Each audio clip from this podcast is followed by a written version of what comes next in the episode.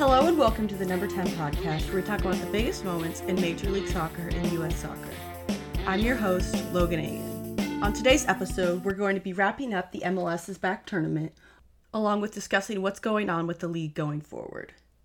So, in the MLS is Back tournament, the Portland Timbers defeated Orlando City SC 2 to 1 to win the title.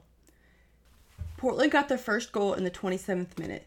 Larrys Mabiala headed home a free kick from Diego Valeri. In the 39th minute, Orlando responded. Mauricio Pereyra found himself on the end of a cross from Nani that he followed into the back of the net. Throughout the match, Orlando had the upper hand in possession, but that's just what Portland wanted them to do. They sat back and just waited and took full advantage of their opportunities.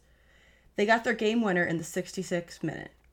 Valeri took a corner kick off, and then after a scramble in the box, Dario Zuparic finished the kick into the back of the net. In case you forgot, in the first match of the MLS is Back tournament against the LA Galaxy, Portland Zuparic gave up a PK that was saved by Steve Clark and then received a second yellow and had to sit out of the second group stage match. With this result, Portland wins the MLS is Back tournament. They receive a CONCACAF Champions League berth and $300,000 of the cut of prize money. Now that the tournament's over, you would think we'd have time to rest, but we don't.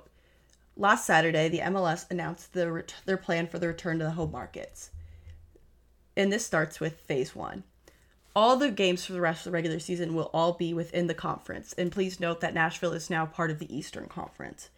Within this, MLS has only announced their first phase of returning to play, which includes six games, three home, three away for each team.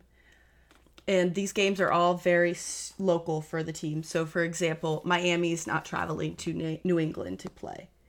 The league announced that they're also planning on having another 12 games after this, but they're waiting to get these results and figure out the plan going forward. Additionally, the league announced that fans will be allowed at a reduced capacity in home markets. This is only allowed if the governments of these home markets allow for this to happen.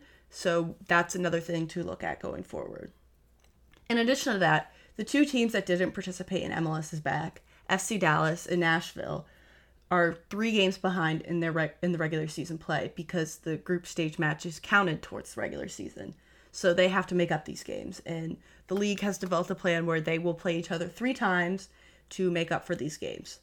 The first one happened on Wednesday, where Nashville had a late goal from David Compt to defeat FC Dallas, and the next one will be tomorrow on Sunday.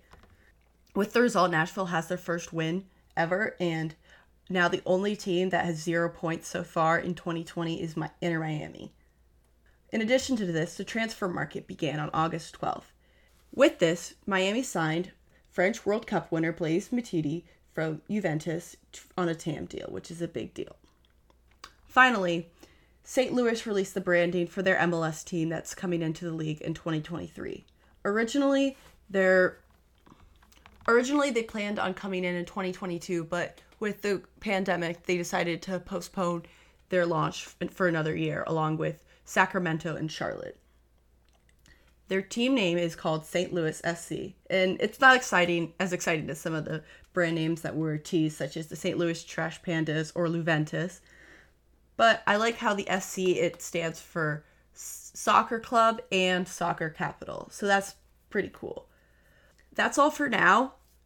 We will have a lot of games to cover in the coming weeks, and we're going to try to start to get on more of a regular schedule. Thank you for joining me on the Number 10 podcast. I'm your host, Logan Agin. Please be sure to like, subscribe, rate, review, and share with your friends. Till next time.